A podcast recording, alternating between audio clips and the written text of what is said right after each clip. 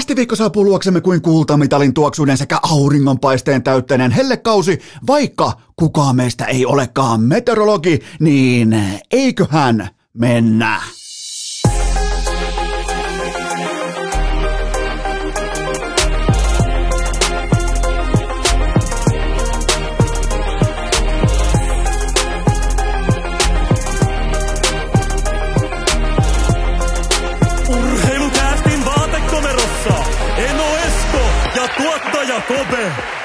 Tervetuloa te kaikki mitä rakkahimmat kummikuuntelijat jälleen kerran uskomattoman mahtavan viikonlopun jälkeen. Urheilukästin mukaan on maanantai 23. päivä toukokuuta ja jumalauta, se on kuulkaa kesä.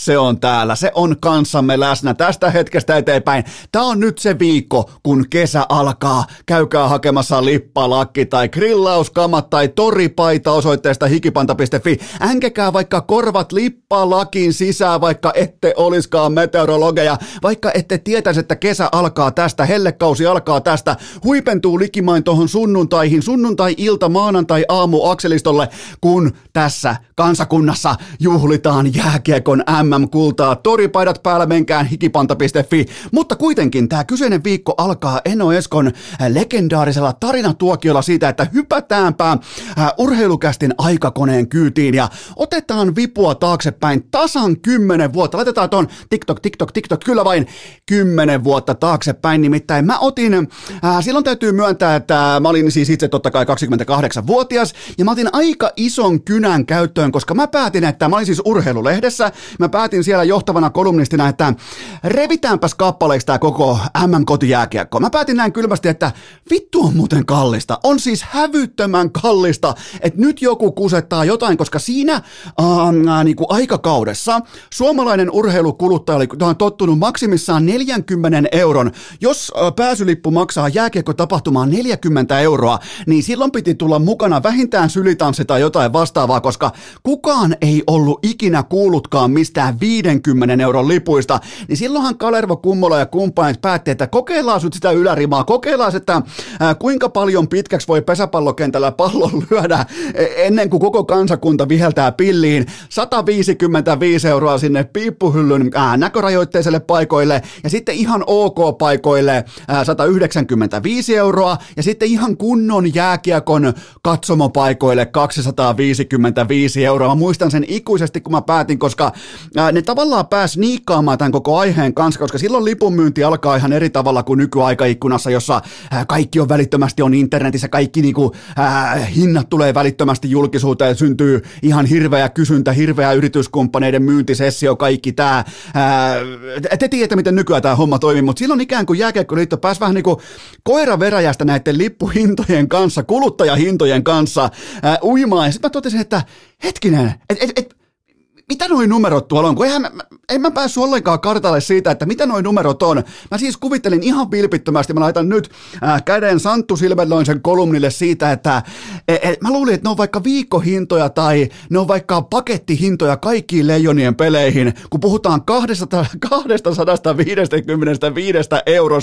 Ei, se oli joku Suomi fucking Kazakstan ottelun alakatsomon laatulippu, 255€. Mä sanoin, että selvä, antakas kynä. Mä otan raskaimman kynän kannettava ja mä teen yhden miehen rintamahyökkäyksen kohti Jääkiekkoliittoa ja voin sanoa, että jumalauta kun oli hauskaa. Ei koko aika ei välttämättä ollut pelkästään kivaa, koska myös vastahyökkäysten aalto oli vähintäänkin odotettu ja se lopulta jäi maksimissaan ehkä kohtalaiseksi. Se oli niin sanotusti hyvä yritys, mutta siinä muuten aikoinaan syntyi myös mun sellainen ensimmäinen isosti noterattu mainoskampanja, eli tämä, missä Kummola on piirretty Roopeankaksi ja se istuu Hartwall Areenan päällä, joka on siis lukittuna faneilta, joten jos muistatte noi paidat, niin no niistä ei tullut pelkästään hyvää sanomista, mutta kaikki palaute otettiin kotiin päin siinä vaiheessa, mutta mä päätin silloin, totesin, että okei, tää riittää ja mä olin, siitä voin laittaa käden tällä kertaa jopa sydämelle, että silloin olin ensimmäinen, joka nosti tikun nokkaa sen, että mitä vittua tää Jääkiekkoliitto tekee.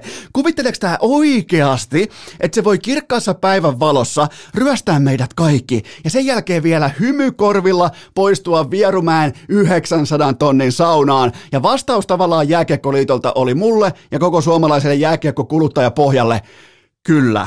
Kyllä me voidaan. Mä arvostin sitä suoraselkäisyyttä, kun tää koko infrontti ja kaikki Kummola, Harkimo, Suliin, ihan kaikki koko ykkösketju päätti, että printataan rahaa niin paljon, ettei ihan heti sitten ensi viikolla lopu, ja siinä myös onnistuttiin. Ja tuollahan me kohdattiin ekaa kertaa myös sellainen ilmiö oikeastaan suomalaisessa jääkiekossa kuin täysin pystyyn kuollut tunnelma. Mä tein silloin suoran johtopäätöksen siitä, mä olin silloin itse mediakatsomossa. Mä aina alleviivaan sitä, että median edustaja ei tiedä ihan oikeasti, mitä käytävillä tapahtuu, mitä fanien keskuudessa tapahtuu, miltä se tunnelma ihan oikeasti siellä ytimessä tuntuu, koska Kummola legendaarisesti laittoi median sinne jonnekin yläparven heittomerkeissä pitkälle sivulle, koska haluttiin maksimoida totta kai lipputulot ja liikevaihto ja näin päin, kun laitettiin kioskit kuntoon kertalaakista, mutta silloinhan me törmättiin sellaiseen tosiasiaan kuin täysin tunnelmaton Leijonien, ja miettikää vielä,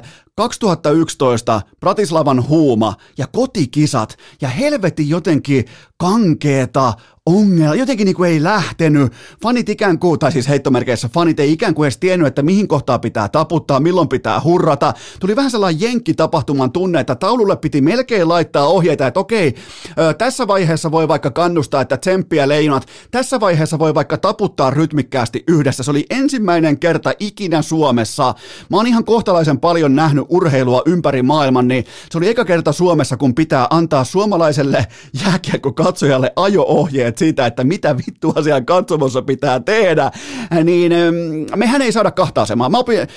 Tavallaan kun mä opin silloin jo, verrattain vähän niin kuin nuorenakin toimittajan kloppina, mä opin sen kertalaakista, että me ei saada kahta asiaa samaan aikaan. Me ei saada sekä maksimaalista kassavirtaa, me ei saada maksimaalista liikevaihtoa, eli puhutaan siis Jääkiekkoliiton tuotoista, ja me ei saada samaan aikaan oikeasti laadukasta, vilpitöntä, autenttista urheilutunnelmaa. Me ei saada sitä. Ne kaksi ei kättele toisiaan. Toisin kuin vaikka jossain Allianz Arenalla. Mä käytän aina esimerkkinä sitä, että mitä Bayern München vaikkapa tekee. Siellä on niin kalliita lippuja yhteen katsomon osioon, joka on siinä keskiviivan kohdalla. Siinä on aitiopalvelut kaikki. Ne yksittäiset liput maksaa muistaakseni 2,5 tonnista eteenpäin niille paikoille. Ja yksi se katsomon lohko-osa kattaa sen kaiken muun areenan tarvitseman liikevaihdon.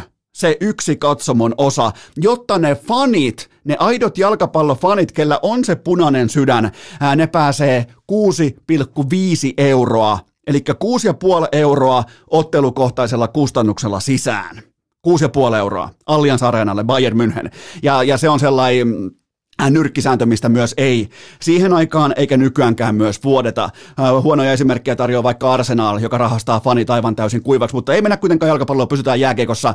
Niin nyt kun ihmetellään Nokia-areenalla Tampereella sitä, että missä on tunnelma? No se johtuu siitä, että ei siellä ole lätkäfaneja yhtään. Te näette katsomon, siellä on valkoisia fanipaitoja, se valkoinen fanipaita kuuluu, te voitte vaikka tehdä kotona pienimuotoisen laskutoimituksen, sellaisen valkoisen semi-feikki fanipaidan saa jokainen VIP-asiakas, laskekaa ne fanipaidat, ne valkoisten paitojen printatut meret siellä katsomossa ja miettikää sitten, että ollaanko siellä fanipohjalta, ollaanko siellä koko, no kaikki niin kuin perheet voidaan unohtaa välittömästi, kun matsit pelataan 2020, jotta ehtii juoda viinaa riittävän sitä ennen, ja mä en kritisoi sitä. Nyt laitetaan ravintoloita kuntoon, nyt laitetaan liikevaihtoa kuntoon, nyt laitetaan koronalommoja kuntoon, mä en kritisoi sitä, mutta jokaisen pitää ymmärtää se, että kun sitä tunnelmaa ei ole, niin mistä se johtuu? Se johtuu siitä, että siellä on yrityskumppaneita, siellä on jääkiekosta täysin vieraantuneita ihmisiä ihan vaan ryyppäämässä, nauttimassa. Siellä on sellais, mun mielestä siellä niin kuin hallilla on sellainen pikemminkin hauska Ruotsin laiva-tunnelma, jos sen osaa ottaa hauskana yksityiskohtana vastaan. Mun mielestä on sellainen niin kuin rento Ruotsin laiva, ikään kuin ehkä tuollainen 7000 katsojista välttämättä ei ole tullut edes katsoa jääkiekkoa. Se jääkiekko on ikään kuin kiva lisä siinä ryyppäämisen ja verkostoitumisen ja julkisten pongailuja kaiken tämän keskellä. Siitä on kyse. Eli nyt kun te ihmettelette siellä, että missä tunnelma on, niin tunnelma on siinä hintalapussa, kun myydään vaikkapa nyt vaikka Nokia-areenalle 195 € per lippu. Niin se on vaikka, jos mä vien vaikka mun kummipojan matsiin, se on tasan 390 se reissu. Pelkästään lipun hinnoin. Se on siinä. 390 on 2 lippua Nokia-areenalle. Vaikkapa Suomi pelaa Walesin 13 herttuakuntaa, eli Isoa Britanniaa vastaan. Niin se on 390 kylmästi. Kiitos kuulemiin. niin en mä väitä, että ihan jokainen perhe valitsee myöskään näihin niin sanottuihin perheaikataulun otteluihin, että lähdetäänpäs katsoa jääkiekkoa 4 henkeä. Se olisi 200 per lippu, se olisi 800 pelkästään lippuihin jo 4-henkiseltä perheeltä. Siihen kun lähdetään sitten vielä, jos ehtii hallin sisällä ostamaan vielä vaikka ruokaa, niin se on helposti 100 vielä kylkeä siihen. Huom, jos ehtii sekä syömään että katsomaan jääkiekkoa samaan aikaan, mikä tuossa hallissa ei toimi. Ei tällä asiakasmäärällä, ei tällä janoisten ihmisten määrällä, ei sitten alkuukaan, mutta... Mä opin tämän kaiken jo 10 vuotta sitten, jotta mulla on tavallaan vähän niin kuin etumatkaa tässä asiassa hyvin moneen muuhun suomalaiseen, vaikkapa sisällöntuottajan, urheilutoimittajan vastaavaa, jotka pohtii kuumeisesti tällä hetkellä sitä, että mistä on kyse. Kyse on siitä, että sielu on myyty, fanit on myyty, tavallisella asiakkaalla ei ole mitään asiaa tonne halliin, ei siis tavallisella perus Pekka Janarilla, joka on vaikka meidän isän mukaisesti vaikka autoasentaja, sillä ei ole mitään asiaa tonne jäähalliin. Mietin nyt meidän aikoinaan meidän faija autoasentaja, joka tienasi varmaan kuin 7 000 markkaa kuukaudessa, niin se olisi laittanut miten se menisi nyt sitten 2400 markkaa 2 lippuun. Olisiko laittanut? No ei olisi laittanut, mutta siitä on kyse. Eli siellä ei ole lätkäfaneja. On turha odottaa tunnelmaa ihmisiltä, jotka ei tiedä, tai niillä ei ole mitään käsitystäkään siitä, että miten tunnelma kenties urheilussa olisi luotavissa. Jos te haluatte, tämä on siis, ja nyt ei ole syytä välttämättä pelkästään osoittaa vaikkapa, että Leijonat on paha, tai Jääkiekkoliitto on paha, tai Leijonien kotitunnelma on epäonnistunut. Mulla on riittävästi Super Bowleja vyöllä, mulla on NBA-finaaleita vyöllä, mulla on NHL-finaaleita vyöllä, niin tämä on valitettavan yleinen kaava. Silloin kun laitetaan riittävästi ostopainetta taakse, niin ei siellä kuulkaa on ne sinikaulusfanit huutamassa. Jalkapallo on paikoin pystynyt pitämään lähinnä Saksa kiinni tästä asiakaslupauksesta, että kaikilla on mahdollisuus katsoa sitä rakasta lajia, mutta Leijonat myy sielunsa 10 vuotta aivan täysin, 2 kisaa vielä putkeen pysty printtaamaan rahaa. Jumalauta, kun on Vierumäellä komea sauna ja tavallaan myös Jääkiekkoliitto sillä vahvisti omaa valta-asemaansa suomalaisen huippurheilun aateliston kärjessä, mutta sieltä se lähti. Silloin me ja tällä kertaa kukaan ei ottanut näitä lippujen hintoja shokkina vastaan, koska nyt me ollaan totuttu jo. Me ollaan totuttu premium-palveluihin, vippilippuihin, me ollaan totuttu vaikka ateriakokonaisuuksiin, illallisiin ennen matsia. Eli nyt se ei tule yllätyksenä, mutta mä voin sanoa silloin 10 vuotta sitten, kun ne näytti saatana tilinumerolta, ne puhelinnumerolta näytti saatana lippujen hinnat, niin se tuli silloin kaikkien aikojen shokkina ja silloin myös, herra Jumala, olisiko nämä tekstit jossain tallessa? Olisikohan sähköposteja tallessa? Ei toki, mutta sieltä tullaan vastapalloon silloin, kun nuori Eno laittoi vähän asioita ojennukseen, ja silloin oli hyvää vääntöä. Silloin jotenkin nautti siitä, että nyt muuten sitten painetaan. Nyt vaikka ei olla meteorologia, niin nyt tietää, että on sadetta tulossa ja sitähän tuli, mutta mä oon käynyt tämän Savotan läpi jo 10 vuotta tätä ennen. Tässä ei tule mikään yllätyksellä, mä en edes odota, että tuolla on mitään tunnelmaa ja se tunnelma tulee vain heikkenemään, kun mennään kohti puolivälieriä, mahdollisesti finaaleja, koska ne on sitten premium, hyperpremium-tapahtumia, varsinkin finaali. Sinne voi helposti jollain alle tonnilla, sulla ei ole mitään asiaa päässä lähellekään Tamperetta.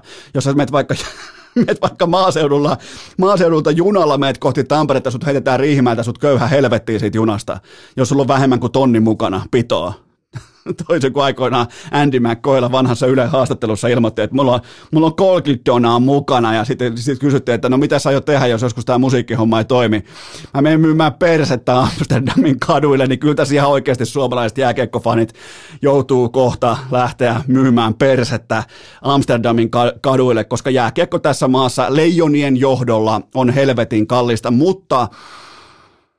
Mä en pysty tämän koronakadotuksen jälkeen, lommojen jälkeen raveen. Mä helvetin iloinen mä oon yhdestä asiasta liittyen. Tämä ei liity mitenkään jääkiekkoon, mutta siihen, että mä näen jatkuvasti kuvia, videoita ympäri Tamperetta, niin ravintolat täynnä, pöydät katettu, sottilaseja, kaikki sottitarjottimia joka lähtöön. En mä tiedä, onko Seth Jonesilla piikki auki kaikkiin ravintoloihin, mutta siellä ravintolat kukkii tällä hetkellä ja pitkästä aikaa. Kaikki tämä saatanan järjettömyys ja rajoitukset ja kaikki pelleily on ohi ja niiden puolesta mä oon helvetin iloinen. Mutta se, että tavallinen fani ei pääse Suomessa lähellekään jääkiekkohallia, niin se on ongelma. Se on jättimäinen ongelma, ja tämä kaikki lyötiin aluille oikeastaan prikulleen 10 vuotta sitten. Olin etulinjassa, en ole enää, mutta tiedän tismalleen, miten tämä asia toimii. Olin silloin ensimmäinen, joka ilmoitti, että jumalauta, joku rotia.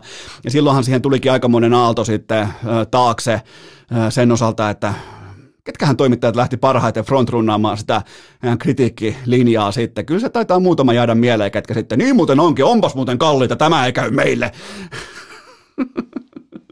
Ai että hauskoja aikoja sekä omasta että leijonien historiasta, mutta silloin kyse oli putipuhtaasti ahneudesta, nyt se on lommojen korjaamisesta, joten ja molempien lopputuloksena on se, että tunnelmaa ei ole, meidän on vaan pakko pystyä elämään sen kanssa. Mä haluan myös nostaa hattua. Mennään seuraavaan aiheeseen. Mä haluan nostaa hattua leijonien kollektiiviselle pokerinaamalle viikonlopun mitassa, koska vastassa oli, kuten sanottua, Walesin 13 herttua kunta sekä totta kai myös piinkova Itävalta, ja kaikki pelaajat jatkuvasti siis aivan jumalauta pokkana puhuu siitä, että miten pitää valmistautua ja kaikki fokus on seuraavassa vaihossa ja pitää pystyä tekemään töitä ja pitää pystyä tuottamaan laadukasta jääkiekkoa, jotta voidaan voittaa sitten Iso-Britannia. Siellä on vastassa vittu Iso-Britannia ja noi kaikki pitää pokkansa. Aivan, oikeastaan vain Harri Pesosella, tunnetulla muuraman reiden rasvaajalla. Hänellä on muuten nästin näköinen kaveri toi Harri Pesonen siellä huoltokopissa, kun sillä on niinku pelkät bokserit jalassa. Sitten sillä on sellaiset niinku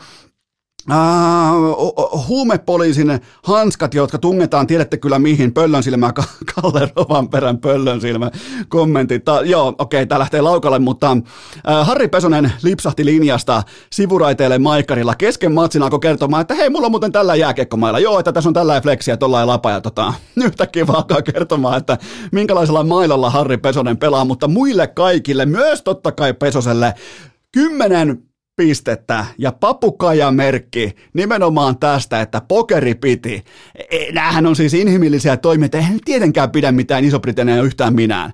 Eihän tietenkään pidä mitään Itävaltaa yhtään minään. Ja silti kaikki pysty näyttelemään oman roolinsa siitä, että kuinka meille suomalaisille nyt tänä keväänä tämä jääkiekko on erityisen tärkeä asia. Ai että mä nautin, kun ne siellä pitää pokerissa ja ne puhuu jostain brittien vaarallisesta vastahyökkäyspelistä. Come on nyt vittu! Mä sytyn tähän kokonaisuuteen vain poskettomalla tavalla. Maikkarin studiota myöten. Sielläkin piirrettiin taktiikkataulu, että miten Walesin 13 herttuakunnan trappi on murrettavissa. No sehän on ihan täysin mahdotonta, mutta siis tässä näkee, että kuinka vakavasti jääkiekko otetaan Suomessa. Tämä on nimenomaan heijastelee sitä, että kuinka siitä pitää puhua vähän niin kuin aikoinaan jostain merkittävistä Suomen itsenäisyyteen liittyvistä asioista, hyvä ettei. Joten ottakaa kaikki nyt ihan vähän sykkeitä alastaan, kuitenkin vaan jääkiekkoa, te voitte katsoa. Mennään oikeastaan siihen, että miten jääkiekkoon voi suhtautua nimenomaan Skoda Cupin kendojanareitten MM-kisoissa, nimittäin otetaan loppumausteeksi tähän segmenttiin vielä USA:n tähtipelaajat. Liian monelle mun mielestä tällä hetkellä tulee shokkina. Mä oon siis 2012-2013 veteraani Helsingin yöstä, niin liian monelle on tullut shokkina se, että USA:n pelaajat varsinkin, mulla ei tällä hetkellä tietoa tarkalleen Kanadan pelaajista, mutta jenkkipelaajat on tullut tänne dokaamaan, juhlimaan ja panemaan. Onko siinä vielä jotakin, mitä pitää pöyristyä tai minkä tiimoilta pitää erikseen yllättyä tai esittää typerää? Totta kai ne tulee tänne dokaamaan, juhlimaan ja panemaan. Esimerkiksi vaikka Seth Jonesilla on tähän saakka ollut 9 täyttä päivää piikki auki heidissä. Itse asiassa Jonesilla hänestä on tullut nyt myös niin viime päivien aikana TikTok-tähti, kun hän on ottanut koko 76 miljoonan liksansa mukaan Tampereelle ja groomaa siellä viehätysvoimalla, nimenomaan tämän tilipussin viehätysvoimalla 18-vuotiaita tyttöjä. Joten ei tässä voi tulla kelle. Ja tällä volyymilla Amerikoissa, eli siinä mediassa, joka kirjoittaa vaikka NHL:stä, niin tällä vakavuusasteella suhtaudutaan myös. Ja tämä ei ole nyt hyväksi meille täällä, jotka puhutaan tosissamme jostain Ison-Britannian kohtaamisesta. Tämä ei ole välttämättä meille se kirkkain päivä, mutta keskimäärinhän maailmassa pidetään jääkiekon MM-kilpailut absoluuttisena niin kuin vitsinä tai tällaisena puuhaturnauksena tai tällaisena niin kuin hassuna kilpailuna, mihin voi lähteä vaikka 8 viikossa ryyppäämään tai panemaan, joskus jopa molempia, niin kuin vaikkapa USA:n pelaajista puolet. Joten miten me ollaan järkyttyneitä todennäköisistä asioista, kun niitä tapahtuu? Sitä mä en koskaan ymmärrä. Pidetään pieni tauko ja mennään eteenpäin. Urheilukääst! Teikit yhtä kuumia kuin härski Hartikaisen rasvakeitin. Tähän välikköön mulla on teille huippunopea kaupallinen tiedote ja sen tarjoaa Linkosua. Kyllä vain kotimainen perheyritys. Penkkiurheilun tosi viikko alkaa. Eväät sen mukaan savupekonin makuinen ruislastu. Juuri se pussi sun lähikaupassa, sun kaupassa. Siinä lukee bacon. Isolla lukee bacon. Sä tiedät silloin siitä, että se on savupekonin makuinen ruislastu. Ja sä tarvitset sitä. Sä tarvitset sitä nimenomaan tähän viikkoon alkaa Tosipelit. On kaiken. Joka aamu tulospiilo. Iltaisin on primetimea. Joka lähtöä on MM-kisoja. Pelataan mitaleista, torijuhdista, kaikesta tästä, joten sä tarvitset savupekonin makusta ruislastua. Kotimainen perheyritys. Menkää katsomaan. Osoite linkosuo.fi. Erittäin hyvää. Toimii sekä dipin kanssa että ilman savupekonin makuinen ruislastu. Menkää tsekkaamaan linkosuo.fi. Tähän kylkee myös toinen huippunopea kaupallinen tiedote. Sen tarjoaa Liikku Kuntokeskukset, joka on totta kai Urheilukästin pitkäaikainen pääyhteistyökumppani. Sulla ei ole mitään tekosyitä jättää menemättä salille. Ei ole minkään näköistä tekosyitä. Sä oot kuitenkin mussuttanut savupekonin makusta ruislastua. Sun pitää mennä laittaa toistot sisään. Varsinkin pitää huolta keskivartalosta, alaselästä, perusasioista. Mä toivon viikosta toisen, että kaikki Urheilukästin jaksot kuunnellaan kuntoilun ohessa. Se on mulle omakohtaisesti tärkeä asia. Voin muuten joskus myös vielä paljastaa tästä hieman tarkemmin teille jotakin, mutta muistakaa se Liikku Kuntokeskuksissa maanantaista keskiviikkoon kellon välillä 16.19 ilmaistestaamaan laatu ihan itse. Käykää tsekkaamassa lisätiedot osoitteesta liikku.fi. Ja tähän kylkeen vielä kolmas kaupallinen tiedote ja sen tarjoaa Suomen paras äänikirjapalvelu Nextory. Onhan se nimittäin sillä tavalla, että Nextorilla tavataan. Tämä on viimeinen mainoslaatuaan tähän kevääseen Nextorilta. Muistakaa kaikki äänikirjat saman katon alta Nextory. Ja ota talteen tämä osoite, koska tämä osoite antaa sulle kesäkuun loppuun saakka 5 viikkoa ilmaiskuunteluaikaa, kun saat ensi tilaaja, ensi testaaja. Se on nextory.fi kautta urheilu. Se osoite on nextory.fi kautta urheilu. Sillä saat 5 viikkoa ilmaisaikaa. Nextory, Suomen paras äänikirjapalvelu. Ja nyt jatketaan. Urheilukääst! Tämä on virallisesti Arsenalin vuosi! Jättimäisen viikonlopun kohdalla on yksi varma seikka, ja se on se, että tuottajakopenä legendaarinen kysymysreppu on ääriä myöten täynnä, ja mä olen koettanut kuratoida nyt sillä tavalla, että leijona-aiheet ovat ikään kuin kärkituote tähän maanantai-jaksoon, joten napataan teitä nyt, rakkaat kummikuuntelijat, ensimmäinen pohdinta pöytään. Uskotko, että Esa Lindell jättää maalit tekemättä sen takia, ettei hän joudu Rolex-miehenä vastaanottamaan parhaan pelaajan muovitiukua? Ja heti mennään. Santu Silvenoinen ei todellakaan päästänyt Esaa maahan ilman hintalappua, puhumattakaan, että olisi voinut tulla Tampereelle täydessä rauhassa miljonäärinä nauttimaan tai niinku huolehtimaan omista bisneksistään, koska Santtu välittömästi mikä kello, aha Rolex, ei mitään muuta kuin otsikkoon. Se on siinä öky Esa saapui paikalle Tampereelle. Mä nautin. Se on muuten jännää liittyen tähän tavallaan kellobisnekseen. Mä en ole kelloharrastaja. Mulla on ihan urheilukello polari kädessä koko ajan, mutta se on mun mielestä erittäin jännää, että vaikkapa Rolexin kelloa pidetään todellisena ökytuotteena ja niin kuin rahalla rälläämisen merkkinä. Siis sehän on, korjatkaa jos on väärässä, mun mielestä ja mun opintojen mukaan Rolexin ostaminen pikemminkin on ihan aika stabiili investointi. Se ei niinku ihan hirveästi siinä heitä suuntaan tai toiseen. Se on ikään kuin käänteinen kryptovaluutta, joten mutta Santtu ottaa omansa. Santtu asettaa hintalapun sille, kun tullaan Suomeen öky. Esa tulee öky NHL:stä ökysopimuksella. Silloin ökykello kädessä. Jumala, ja Esa muikistelee siinä. No vähän on kellomiehiä tässä, että Santtu, vois mä mennä tästä nyt pois, että on vähän kiusallista. Ja Santtu painaa 4 parrelia kysymyksillä sisään, että no mikä kello ja paljon maksoja. No onko 5-numeroinen hintalappu? Ja ai jumalauta, Santtu otti NHL-tähdet oikeaoppisesti vastaan. Öky Esa. Seuraava kysymys. Onko tämä nyt se vuosi, kun ihan Jussi Olkinuora kantaa päätyyn saakka? Eno Eskon luottoluokitus Olkinuoralle tänä aamuna, kun pörssi aukeaa, se on AAA.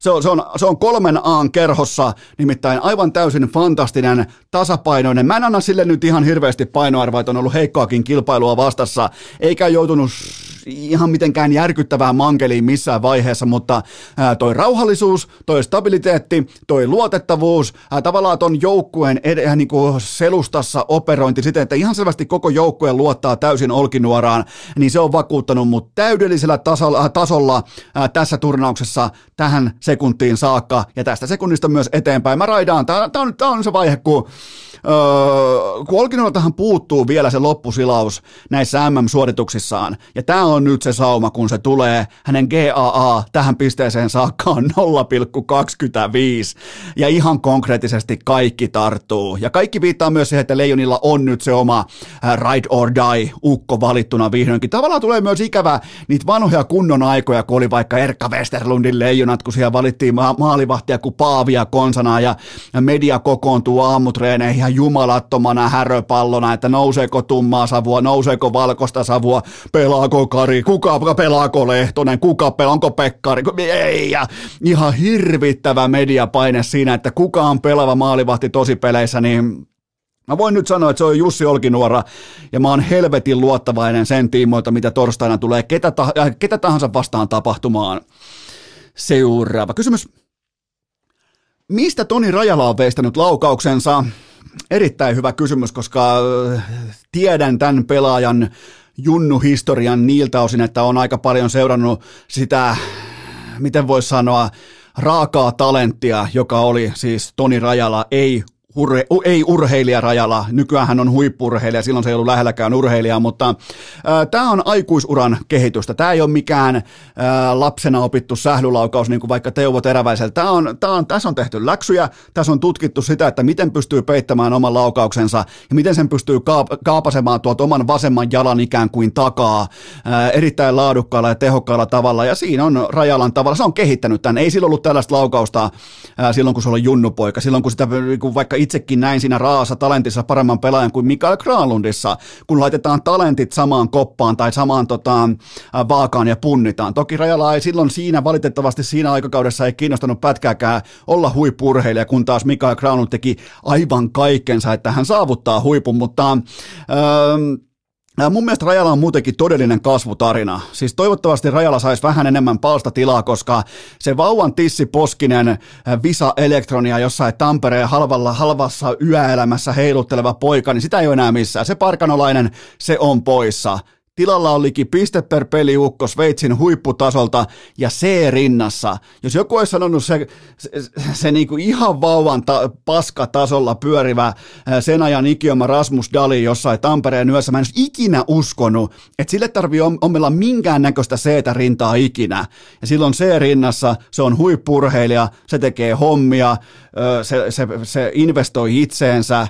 Kaikki tämä todellinen kasvutarina ja kaikki tämä niinku Jukka Jalosen suosion tai Jukka Jalosen luottamukseen saapuminen, niin se on osa isoa prosessia ja isoa tarinaa, koska tämähän oli ihan täys Dalin aikoinaan tämä pikkupoika, ja nyt se on iso aikuinen mies, seurajoukkueen kapteeni. Mä itse asiassa ootan, että Rajala on Suomen ratkaisupelaajia tällä viikolla. Mä luotan todella hänen kykyynsä luoda saumoja silloin, kun mitään ei ole tarjolla, joten ehdottomasti tälle viikolle seurantaan sekä Toni Rajalan laukaus että hänen kokonaisvaltainen pelaamisensa. Seuraava kysymys. Pelaako Bobi Lehtonen itseään takaisin NHL-realismiin? Ei. Ketään ei kiinnosta ison veden takana, että mitä MM-jäillä tapahtuu. Siinä maailmassa Lehtonen muistetaan kuitenkin. Muistakaa se aina, että toi on tylymaailma. Toilla on pitkä norsun muisti. Ne muistaa sen luovuttajana. Se on yhtä kuin Amerikan urheilukielessä. Se on guitter. Ja kun sä oot kerran guitteri, sä oot aina guitteri. Sä et ikinä pääse eroon siitä leimasta. Sä lähit pois takaovesta silloin, kun alkoi paine kovenemaan. Sä ilmoitit vaan, että vitut mihinkään AHL. Mä lähden KHL ja fine. Kyse on totta kai vain ja ainoastaan rahasta, ja se on täysin perusteltu päätös, mutta ei sinne on mitään asiaa takaisin. Ja onkin tavallaan irvokasta, että Lehtonen luovutti NHL:n kanssa suoraan, mutta SK:n kanssa ei sitten mitenkään. Ja kaikki palautuu tietenkin rahaan, ja se on sillä selvä, mutta jos mennään kaukalon tasolle, niin huippuluokan kisat menossa ehkä vähän pienen alkukäynnistelyn jälkeen, kun tullaan taas tällaiseen Leijona-paita on tuttuun ympäristö ja rooli kasvaa kaikki tämä niin ihan siis huipputasolla ja varmaan yksi turnauksen parhaista pelaajista tähän saakka ja just niin isossa roolissa, kun uskallettiin toivoa. Tietyllä tapaa myös odottaa, vaikka ei ole ollut sillä Jokerit MVP-tasolla, mutta onhan toi ihan selkeästi Suomen top 2 pelaaja tuolla kaukalossa illasta toiseen ja tähän saakka 6 peliä 8 paunaa ja kosolti kiekollista johtajuutta, kuten pitääkin, sellaista ihan selkeää jämäkkyyttä ja ihan siis väistämättäkin yksi turnauksen parhaista pelaajista ja tulee olemaan todella iso edunluoja Suomelle torstaina, lauantaina ja potentiaalisesti myös sunnuntaina. Todella iso edunluoja, mutta NHL sinne ei ole mitään asiaa. Seuraava kysymys. Onko Teemu Hartikaisen tehottomuus jo oikea asia?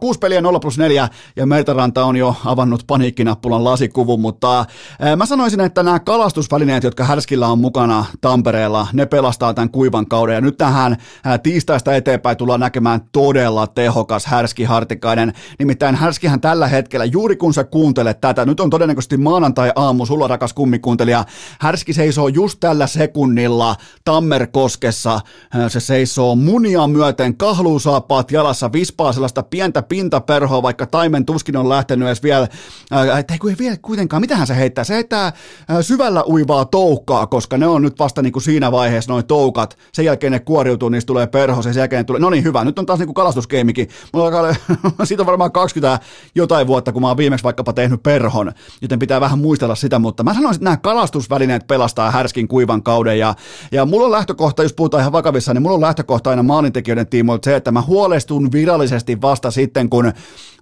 tonttituotanto tyrehtyy täysin. Ja Härskillä on 14 laukausta 6 otteluun, ja mä muistan omakohtaisesti ilman XG-karttaa, mä muistan 5-6 vaarallisen Danger Zonein tekopaikkaa. Mä en ole lainkaan huolissani.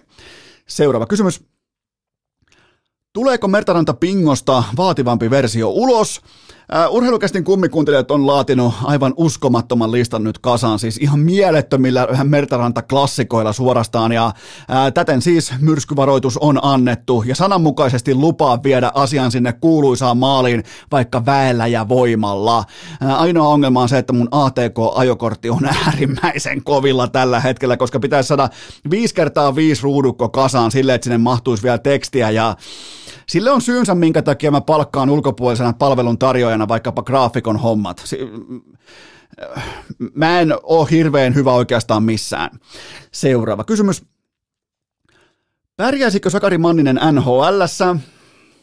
Totta kai pärjäisi siis, mutta tässä vaiheessa uraa ei välttämättä kannata tai pidä tai niinku, miten se voi sanoa, ei ole välttämättä aikuisuuden arvolle sopivaa lähteä etsimään pärjäämisiä, vaan pikemminkin pysyviä asioita. Ja mä uskon, että Manninen, haukiputtaan ahmojen kasvatti, hän etsii pysyviä asioita. Joten 30-vuotias sentteri ja ensi kauden suunta on vielä auki, mutta hän tietää, mä tiedän, sä tiedät, että Manninen pystyisi pelaamaan NHL:ssä, mutta nyt kyse ei ole siitä pystymisestä tai pärjäämisestä, vaan siitä, että missä pelaa isossa roolissa ja missä on jatkuvuus ja missä on tavallaan, missä on niin sanotusti koti, kaikki tämä. Ne on nyt isoja kysymyksiä, koska rahat on tehty. Tuolla kaverilla on helvetisti rahaa. Me kaikki voidaan olla mitä mieltä me halutaan olla tuosta rahasta, mikä on totta kai Ufassa tienattua. Siitä me voidaan olla ihan mitä mieltä tahansa, mutta sitä on paljon. Rahan takia ei tarvitse tehdä enää yhtään diiliä. Joten nyt on ensi kauden suuntaan auki. Mä veikkaan, että tämä löytyy Sveitsin Alppien kupeista tämä loppusijoituspaikka nyt tässä vaiheessa Manniselle, mutta nämä kisat täysin odotetusti piste per peli kerran ihan selkeänkin epäonnen tekopaikoissa, joten jälleen kerran tullaan tähän Rajalan tiimoilta, Lehtosen tiimoilta, maata Mannisen osalta erittäin jättiluokan tätä ratkaisuviikkoa, kytkin viikkoa, koska hän on ennenkin osoittanut vaikka Ruotsiin vastaan 2019 jatkoa takaylävillaan, niin hän on ennenkin osoittanut, että toi 150-senttinen varsi, niin jumalauta se kasvaa tosi peleihin ja tuossa tulee Mörkömarkon kokonen silloin, kun aletaan laittaa riittävästi marmoreja pöytään, mutta ei Manninen haukiputtaalta, niin ei se kuulkaa jahtaamaan mitään NHL-nelosketjun näytön paikkaa tuossa vaiheessa. Se on tehnyt fiksuja muuveja koko uransa ajan, se on tienannut helvetisti rahaa, se on todennäköisesti haukiputtaan toisiksi rikkain ihminen, kaikki ei tiedä kukaan rikkain. Se Petopodi ei nimittäin ihan halvalla pyöri, joten yksi mun suosikkipelaajista ja uskoisin, että Alpit kutsuu. Urheilukääst! Ykkösketjussa Inbox-Kari, Koiku ja tietenkin Putkaviljo. Välikköön meitä kutsuu kuitenkin virtuaalijääkiekko, nimittäin tämä on kaupallinen tiedote ja sen tarjoaa EA Sports. It's in the game, NHL 22 EA Playssä. Nyt ekaa kertaa ikinä löytyy myös EA Playstä. Menkää tsekkaamaan, vain €3,99 per kuukausi. Siellä on paljon muitakin pelejä, paljon muitakin urheilupelejä. On Maddenia, on jokaiseen lähtöön UFCtä, ihan kaikkea. Menkää tsekkaamaan EA Play. Se on tietotus, se on tulevaisuus. 3,99 kuukaudessa. Se ei ole kuulkaa paljoa. Siellä nyt totta kai myös NHL 22, jossa on MM-kotikisojen kokoonpanopäivitys sekä otteluohjelmat. Ne kaikki on päivitetty, joten menkää tsekkaamaan ea.com ja muistakaa EA Sports. It's in the game. Tähän kylkee myös toinen huippunopea kaupallinen tiedote ja sen tarjoaa Wilson Coffee, joka on urheilukästin ylpeä, piskuinen pääyhteistyökumppani. Wilson Coffee, se aito, ainoa, oikea mitalikahvi tähän viikkoon. Kaikki tietää, mistä on kyse. Tilatkaa pappulaatikko tai kahvijuna, ette varmasti pety. Koko kesän kahvit on täten koverattu. Menkää osoitteeseen wilsoncoffee.fi ja tukekaa lahtelaista alta vastaajaa, piskuista pahtimoa. Ja muistakaa korttelitoiveet sinuntoive.fi ja jättää K-kaupassa kauppiastoiveita, niin homma hoituu. wilsoncoffee.fi. Urheilukää! Ei suositella kuunneltavaksi kesken maksimipenkkipunnerruksen. Rouhaistaanpa suoraan samoilla höyryillä seuraava pohdinta pöytään. Voitko nyt vielä kerran perustella sen, miksi Mika Saukkonen saa selostaa tätä lajia jopa 1,000,000 viattomalle ihmiselle samaan aikaan? Nyt on jollain mennyt suolaa pöllön silmään saakka, koska on muutenkin ollut inboxissa erittäin, miten voisi sanoa, voimakasta Mika Saukkos-keskustelua pitkin tämän MM-rupeaman tähän saakka, mutta otetaan vielä kerran. Mä otan nyt sua virtuaalikädestä kiinni ja mä niin tavallaan talutan sut siihen maailmaan, jossa tehdään näitä päätöksiä täysin tietoisesti. Ei Mika Saukkonen tuolla, vaikka sen selostajan ura aikoinaan alkoi täyden vahingon seurauksena, niin nyt se ei ole tuolla vahingossa. Maikkarin johto tietää kristallin kirkkaasti, mitä se tekee. Eli kyse on siitä, Saukkonen on tämän tiimoilta aivan täysin syyntakeeton. Mä en syytä nyt häntä yhtikäs mistään. Nimittäin joka ikinen kerta, kun suomalainen satunnaisjääkiekkofani sanoo, että vittu mä en kestä tätä Saukkosta enää yhtään, niin sieltä kuuluu kling, niin mistä? No totta kai Maikkarin emoyhtiön taseesta, liikevaihdosta ja tuloksesta. Siis siitä on kyse. Saukkonen on ikään kuin vaikkapa Barcelonan kadunvarsilta tuttu yökerhojen sisäänheittäjä, mutta hän ei suoranaisesti suosittele, tai niinku, hänellä on erittäin erikoinen tapa suositella yökerhoa, tiettyä yökerhoa. Se on se, että hän myrkyttää kaiken ulkoilman, jotta niinku, tavallaan sisälle siirtyminen on ainoa vaihtoehto, jotta pysyy elossa. Näin toimii Mika Saukkos logiikka Maikkarien päättäjien tiimoilta. Sen takia se selostaa. Miettikää, jos siellä olisi Jantta Alkio, vaikkapa, yksi meidän, todennäköisesti mun ja sun yksi suosikkiselostajista koko suomalaisessa urheilussa. Miettikää, että siellä olisi Jantta selostamassa vapaalla puolella, maksuttomalla puolella, joka on oikeasti maksuton puoli toisin kuin Yle, niin hän nyt yhtäkkiä, Jantta olisi ilmaiseksi tulkitsemassa meille leijonien suorituksia, niin eihän meillä olisi mitään syytä lähteä maksuttomalta puolelta maksulliselle puolelle. Ei minkään näköistä. Ei siis todellakaan. Se on vähän niin kuin käänteinen Pornhub. Eli premium-puoli on maksuton ja sitten taas se karvalakkipuoli on yhtäkkiä maksullinen. Ja niinhän maailma ei toimi, joten siitä on kyse, että minkä takia koko ajan huudetaan ja jauhetaan ja capslokit pohjassa meuhkataan pitkin palstoja, että minkä takia Mika Saukkonen selostaa. Sen takia, että se on Maikkarille helvetin tehokas sisäänheittäjä siitä syystä, että se ei osaa selostaa jääkiekkoa. Jokainen kerta, kun fani toteaa, että mä en enää pysty ottaa tätä vastaan, se tekee sen ostopäätöksen noin, nyt mulla on Seemoren puoli, mulla on Martaranat, mulla on pitkät studiot kaikki, niin Maikkarilla hykerellään, että ai jumalauta, Mika on tehnyt tulosta.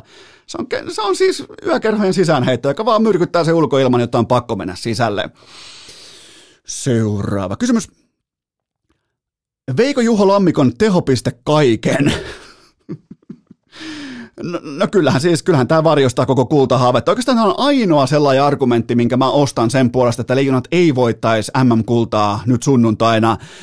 Juho Lammikko meni yhtäkkiä tekemään ihan siis täysin pusikosta tehopisteen. Tekikö vielä pinkovaa Itävaltaa vai jopa Walesin 13 herttuakuntaa vastaan? Mä en enää edes muista, mutta taisi olla muuten itse asiassa, taisi olla Iso-Britanniaa vastaan.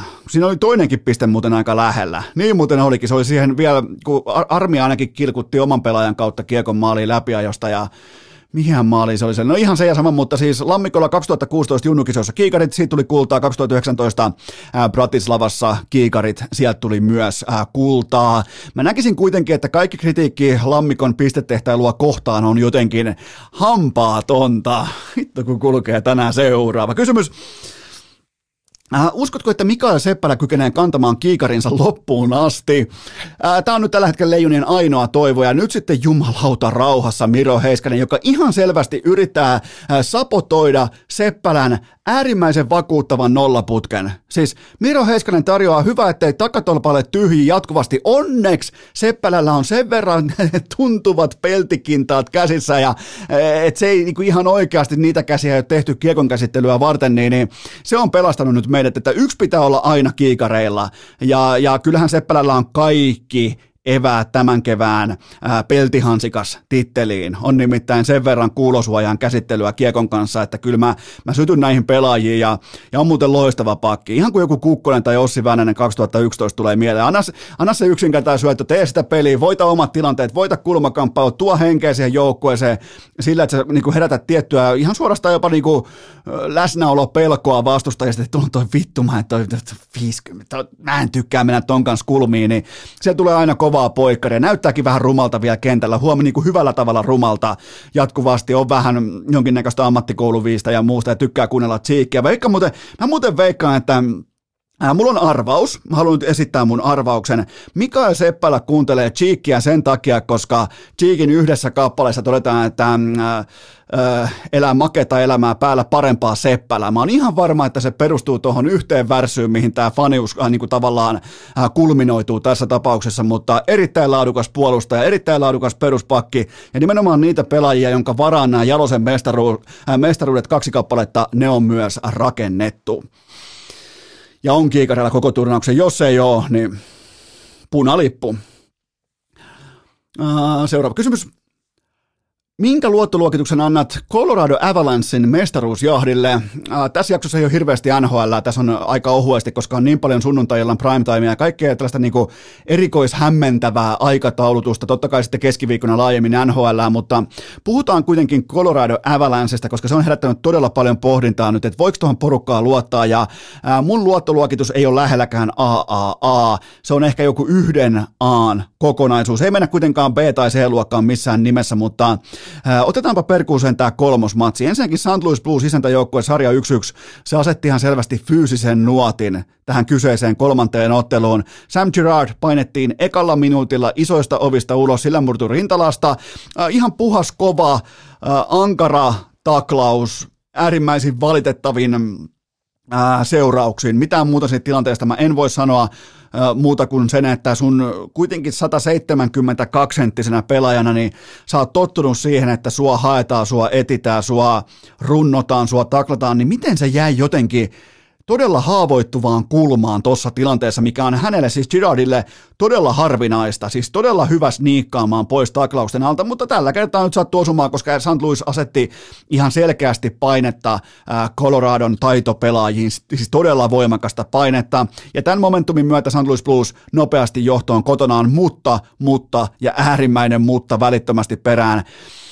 Tämän jälkeen astui jättimäiseen rooliin vähemmän yllättäen Nazem Kadri. Ei tehnyt maalia vielä tuossa vaiheessa, ei tehnyt mitään merkittävää vielä tuossa vaiheessa, mutta hän tiesi täsmälleen, mitä tekee, kun jyrää Jordan Binningtonin yli.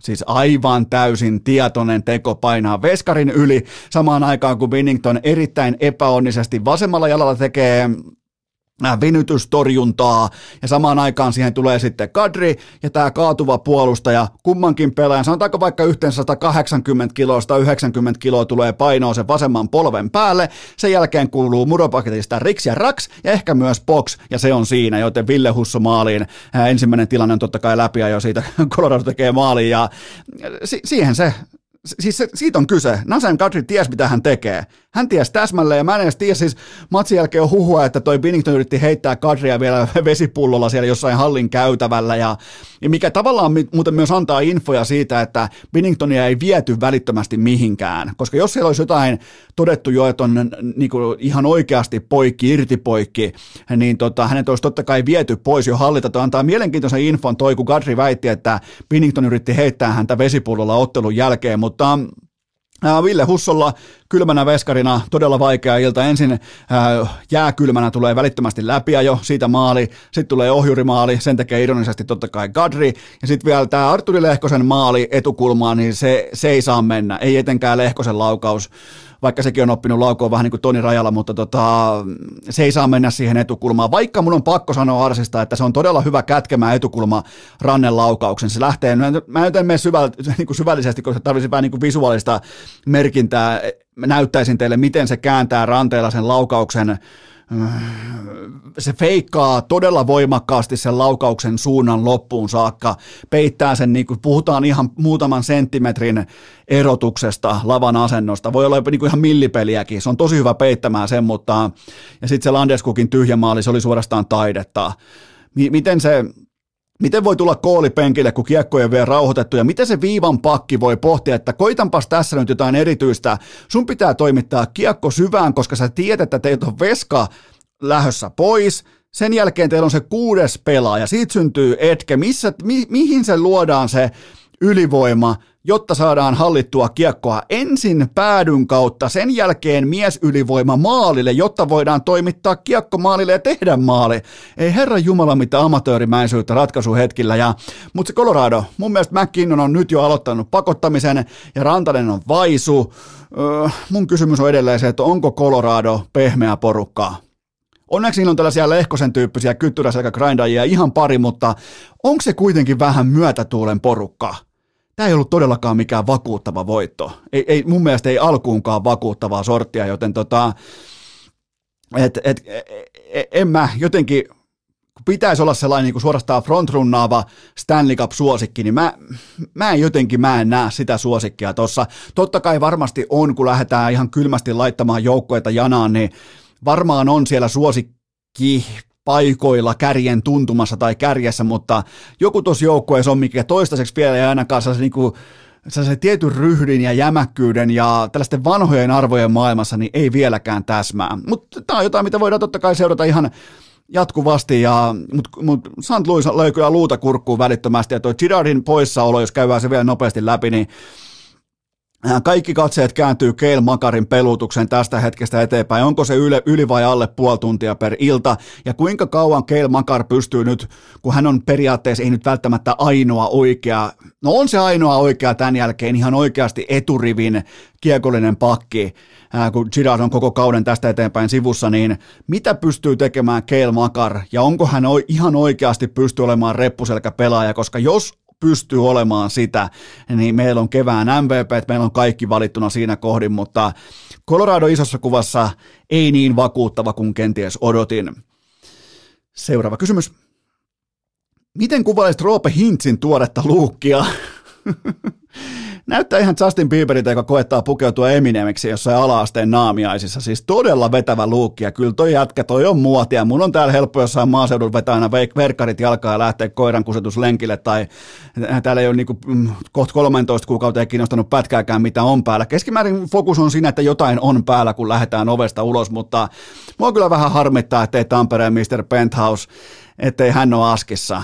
On nimittäin, olisi ollut mahtavaa nähdä huippukuntainen Roope Hintz niin kuin sillä pelinopeudella, sillä luisteluvoimalla, sillä dynamiikalla tohon leijonaporukkaan, mutta kaikkea ei voida saada, ja luukki näyttää hyvältä, ja toivottavasti Hintzille peruutellaan sitä raharekkaa nyt pihaa tässä sanotaanko tässä kesän mittaan, mä povaan edelleen, että hänelle tehdään se pitkä ja iso lappu nyt tähän kyseiseen kesään.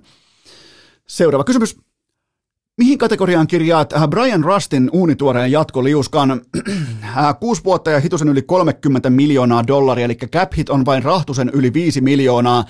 Tältä näyttää ryöstö kirkkaassa päivän valossa. Tämä palautuu totta kai kulttuuriin, Sidney Crosbyin ja siihen, että hän haluaa nimenomaan pelata pingviinipaita päällään ja olla niinku osa tätä operaatiota, osa tätä kulttuuria, osa tätä niinku...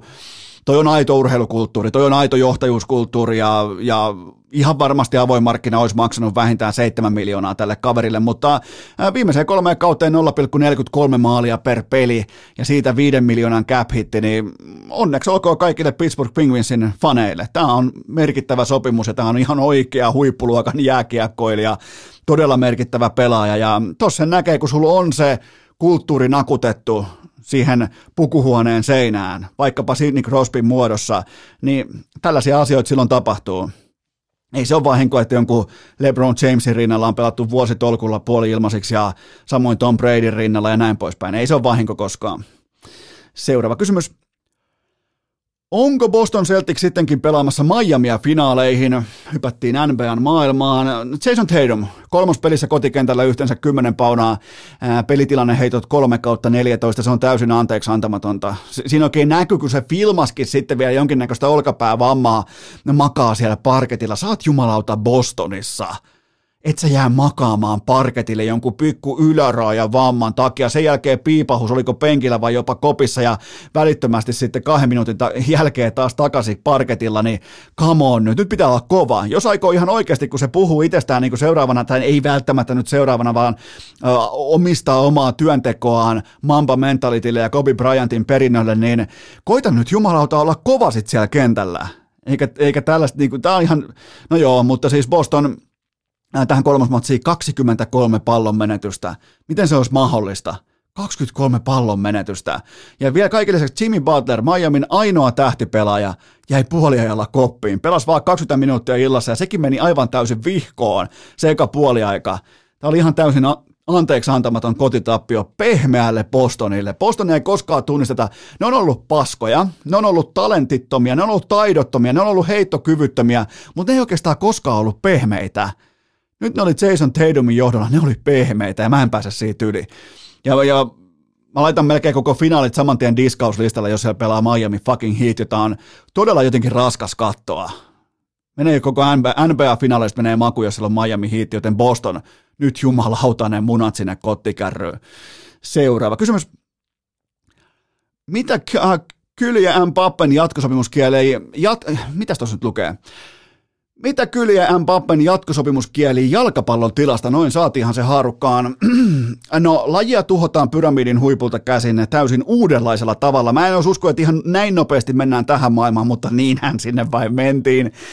Me ollaan kerranneet, minä ja sinä, tuottaja Kope, me ollaan paljon jo puhuttu siitä, että mistä sopimus syntyy. Se syntyy leveragesta neuvottelupöydästä. Kellä on vipuvarsi, kellä on etu, kellä on se momentum ja se tilanne, että voi vaatia koko maaseutua, koko maatilaa itselleen, ja kukaan ei ole koskaan kenties urheilun historiassa neuvotellut samassa tilanteessa kuin Kylian Mbappé, koska kaikkihan tiesi, että Real Madrid haluaa hänet, hän halusi Real Madridin, mutta hän asetti niin kovan hintalapun, vähän niin kuin sellainen viimeinen huumoritarjous, että okei, jos maksat mun autosta,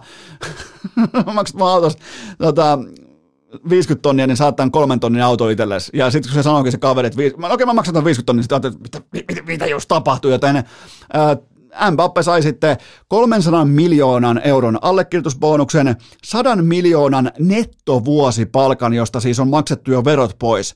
Nettopalkka 100 miljoonaa vuodessa, rooli valmentajavalinnassa, rooli urheilujohtajavalinnassa ja rooli pelaajahankinnossa. Eli käytännössä Kylian Mbappésta tuli vähän niin kuin sivupotissa, vai vihkaa, hänestä tuli seurapomo tämän sopimuksen myötä, mikä on aivan täysin häpeällistä koko perinteikkään lajin osalta.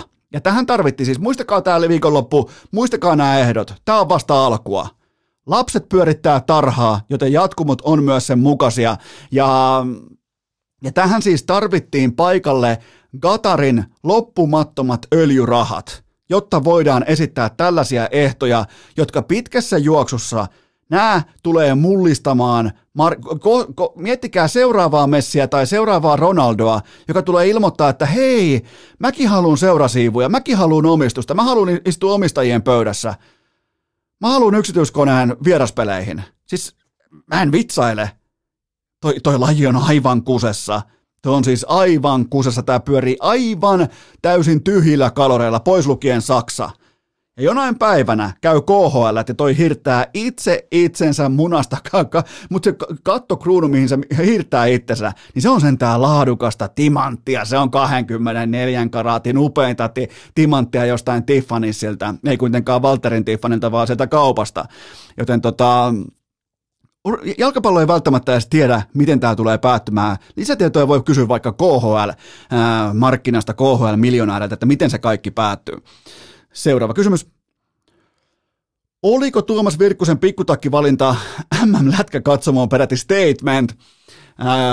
Virkkunenhan koitti vielä paikallislegendana esittää siellä isolla screenillä, että tämä nyt on täysin normaali, että onhan tässä nyt lätkäkatsomoissa oltu, ai jumalauta mikä läsnäolo, ja kotiyleisöltä fantastiset uploadit Tuomas Virkkusen suuntaan niin kuin kuuluukin, mutta mä voin vahvistaa huhun siitä, että Virkkusella oli kuin olikin padeljoukkueensa kehityspäivät, ja padelkulttuurissahan kapteeni pukeutuu aina pinkkiin pikkutakki, joten siitä johtui tämä osan mielestä ylilyövä pukeutuminen, mutta kyllähän Virkkunen tietää, miten hommat toimii. Hän on kuitenkin paadeljoukkue.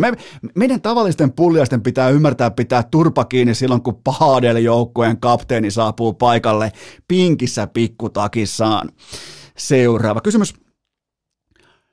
Oletko nähnyt Iivo Niskasta koskaan niin onnellisena kuin läpimenneen raviajokortin jälkeen?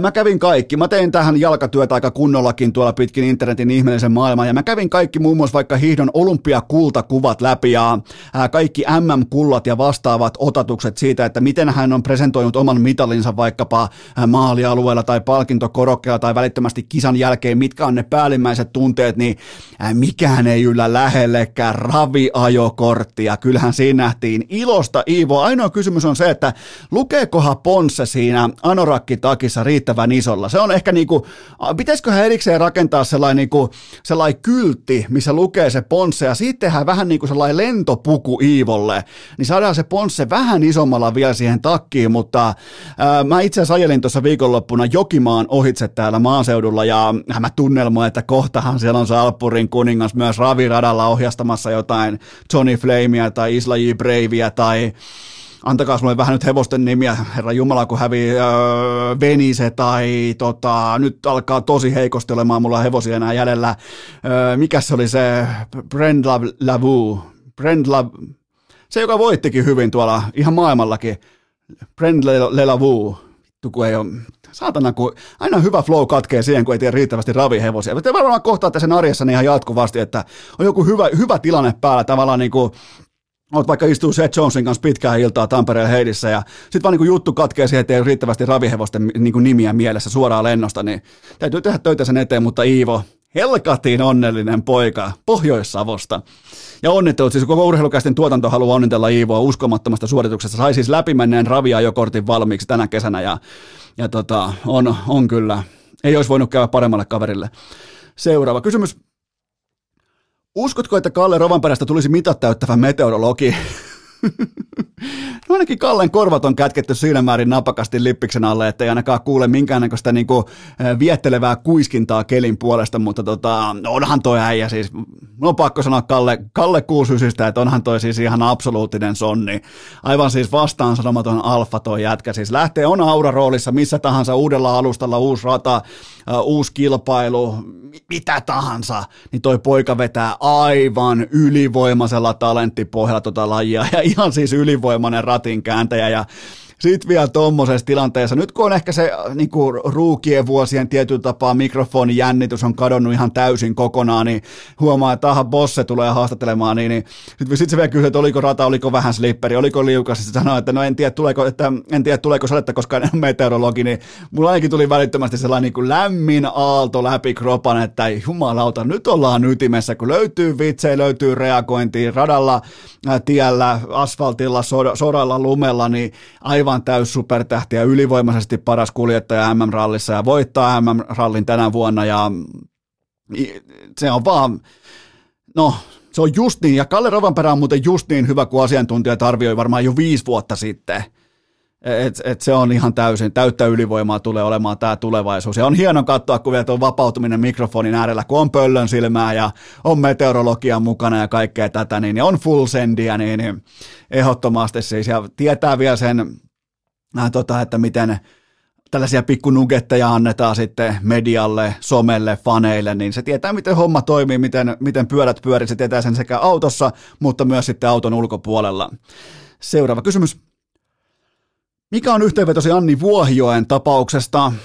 No silloin muutama aika silloin, kun tämä koko, niin kuin tavallaan koko saaga alkoi, niin mun ensituntuma välittömästi oli se, että tämä on hämäyskranaatti Jan Vapaavuorelta, eli kukaan ei sen sekunnin jälkeen enää muistanut mitään Lehtimäistä, ei mitään Vapaavuoresta, se skandaali oli kertaluokasta, niin kuin, se oli jotain C-kategorian kiinnostavuutta edustavaa uutisointia sen jälkeen, missä sen koko pihvin piti olla nimenomaan Lehtimäki ja Vapaavuori, niin yhtäkkiä se olikin sitten Vuohijoki ja Leijonat, ja nyt sitten vielä totta kai tämä koko tutkimussuekki lopetti siitä syystä, koska mitään asian kantelijaa tai asianomistajaa ei yhtäkkiä ollutkaan. Joten tämä vahvistaa mun tuntemusta siitä, että oli pelkästään hämäyskranaatti ja tätä on kulissipeli suomalaisen urheilun huipulta. Eli siinä käytännössä niin kuin poltettiin Vuohijoki kokonaan. Nyt kaikki muistaa sen, valitettavasti kaikki muistaa sen, että jos tulee eteen nimi Vuohijoki, se painonnostaja, se...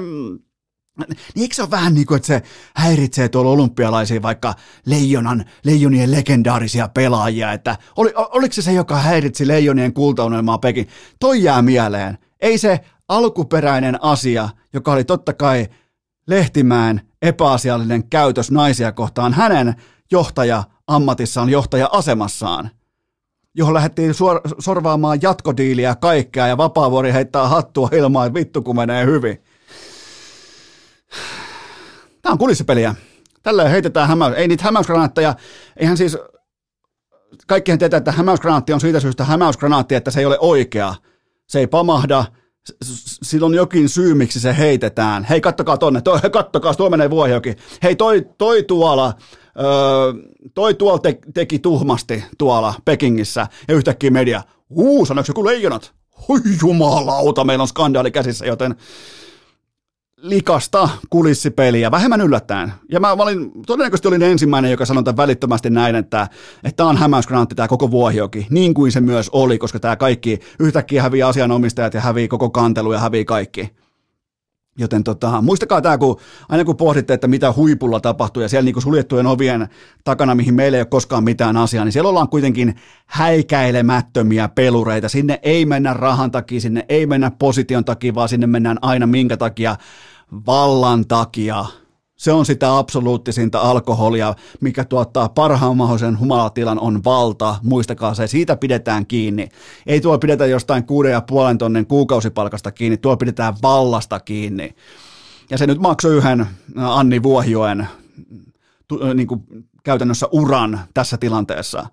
Joten kaikki sympatiat on Vuohijoen puolella. Mä toivon, että media nyt ei unohda tätä case Lehtimäkeä ja Vapaavuoren vastuuta niin kuin osana kaikkea tätä prosessia. Mutta eiköhän siellä silitellä myötäkarvaa taas tässä, saadaan kiva kesä alta pois ja lomakausi alta pois, niin sit voidaan taas kehrätä Vapaavuoren sylissä taas jatkoa ajatellen, mutta näin se menee. Näin se on aina mennyt ja näin se menee. Sellainen oli tämän viikon avausjakso. Muistakaa mennä hikipanta.fi, sieltä vaikka lippalakki, laitatte korvat vaikka lippalakin sisään ja olette meteorologeja, koska siis säähän lupaa, helle säätä tähän nyt pelkkää aurinkoa, grillaustuotteet, löytyy joka lähtöön, löytyy toripaidat, vauvan podyja, ne kaikki löytyy osoitteesta hikipanta.fi ja urheilukästin Prodikyn yksinoikeudella olkalaukkuvaelluskiekot löytyy osoitteesta prodikystore.eu, menkää tsekkaamaan ja nyt tehdään sellainen juttu, että keskiviikkona jatkuu. Tässä on painetonta vettä. Tää on tuskin kuulolla enää ketään. Jos et oo kun laulusta digaa, älä etsi muista vikaa. Niiden päällis paina peitä. Tässä on painetonta vettä. Tää on tuskin kuulolla enää ketään. Jos et oo kun laulusta digaa, älä etsi muista vikaa. Niiden päällis paina peitä. Milloinkohan Esko kiikuttaa meidän studiolle sen platinalevyn. Ei ole nimittäin näkynyt. Kuunteleekohan tätä paskaa oikeasti kukaan? Mitä minäkään täällä teen? Äiti!